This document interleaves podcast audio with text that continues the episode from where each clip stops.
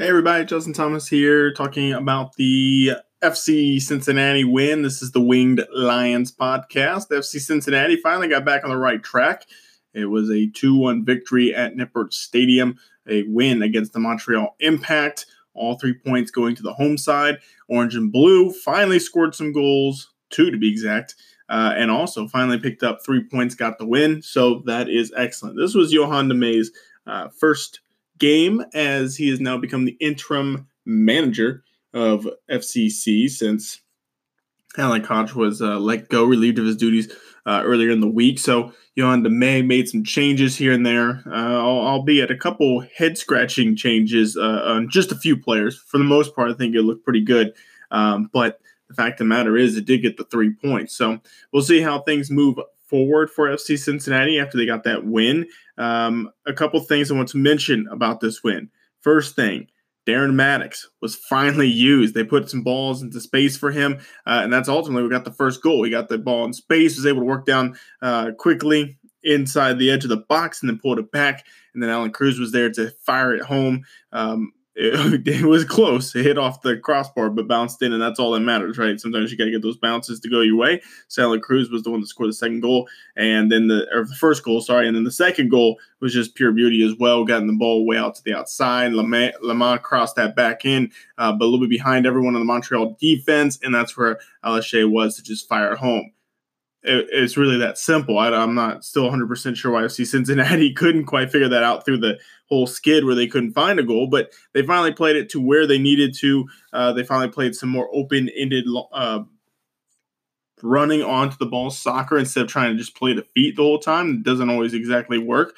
Um, and then they're playing out to some space and they were able to pull back and find the proper space for people to run in there and really fire home the shot. So that was really good job from FC Cincinnati. Um, I felt like they did a pretty good job overall.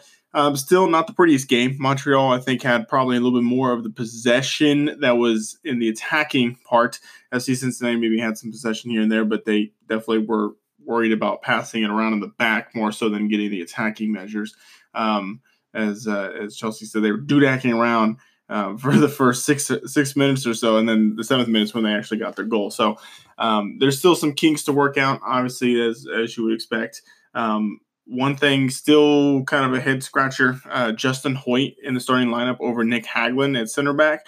Um, haven't heard anything on Hagglund on if he's hurt or anything, but uh, Hoyte did all right for the most part. A couple times he started to try to run up like he would be in the wingback position, uh, trying to give and go, and you cannot do that as a center back. You can't just leave one guy back there uh, if you're playing four in the back. So Hoyte a couple times had some head scratching moments, but for the most part, he did all right. But um, I still feel like Hagglund is the best option to be back there with Waston uh, in the center back position. Those two, I think, have done a really good job together uh, moving forward with the uh, season. Uh, you know, you can question the defense all you want, but let's be honest, it wasn't like FCC was getting blown out in those games that they lost. Uh, just the Real Salt Lake match was kind of rough, but that also had some other dealings that went along with it. All the other matches uh, really was just one or two goals that went uh, went that way. So for the most part, I think Waston and Hagglund are the defenders that should be playing the center back positions. Uh, it was good to have Greg Garza back, um, as well on the other side. So uh, for the most part, I felt like this was a pretty good kickstart to hopefully get FCC to get going again. Um, if we check the MLS standings, I believe that win uh, actually got them uh, very close to being at the spot of uh, just out of playoff contention. Um, so the they're closer now. A couple other teams won later that day, so that's what happened. But FC Cincinnati is 11 points. Uh, now New York England also won um, after finding their head coach. So uh, FC Cincinnati is still tied at the bottom of the Eastern Conference, but have that better goal differential, so have 11th place, um, and they are five points out of the playoffs right now.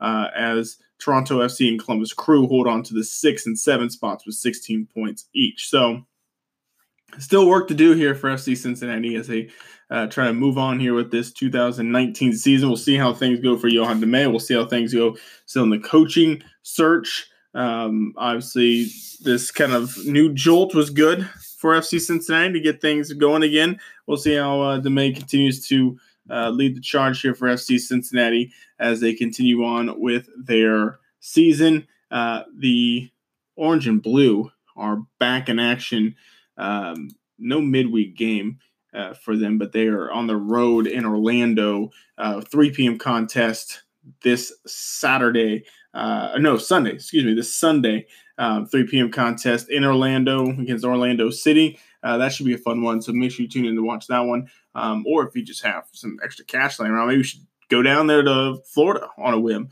Heard it's a really nice stadium. Orlando, obviously in Florida, that's nice, uh, especially since this has been a weird week for Ohio. It's been like cold uh, in the in the mornings, like really cold.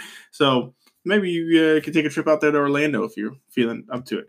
Um, but you know, if not, just make sure you're paying attention to see how FC Cincinnati does. Uh, we'll see what happens when uh, Nanny and company, uh, uh, Nani and company welcome in FC Cincinnati. As always, you can follow us here on the Ohio Sports Gazette uh, for all of your information on FC Cincinnati with the Winged Lions podcast.